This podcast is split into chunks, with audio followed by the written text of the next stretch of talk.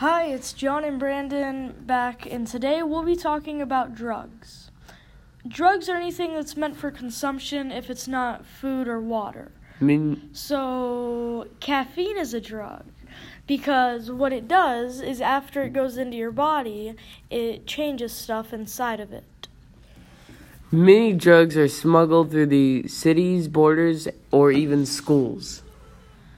Um, these are addictive and illegal drugs such as marijuana, cocaine, methamphetamine, cannabis, opium, XTC, etc. They smuggle drugs by making them look like food, s- smuggle them in tunnels, planes, submarines, drones, statues, Xboxes, sneakers, and even their own body. Drug dealers are people who sell illegal drugs to people. They can be young or old, and they will sell drugs to adults or kids.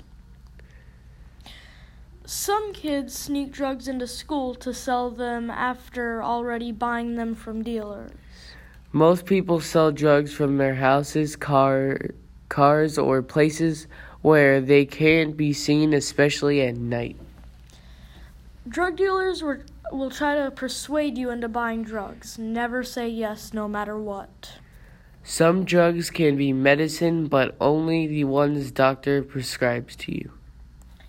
Negative effects of drugs are lung disease, weakened immune system, and paranoia.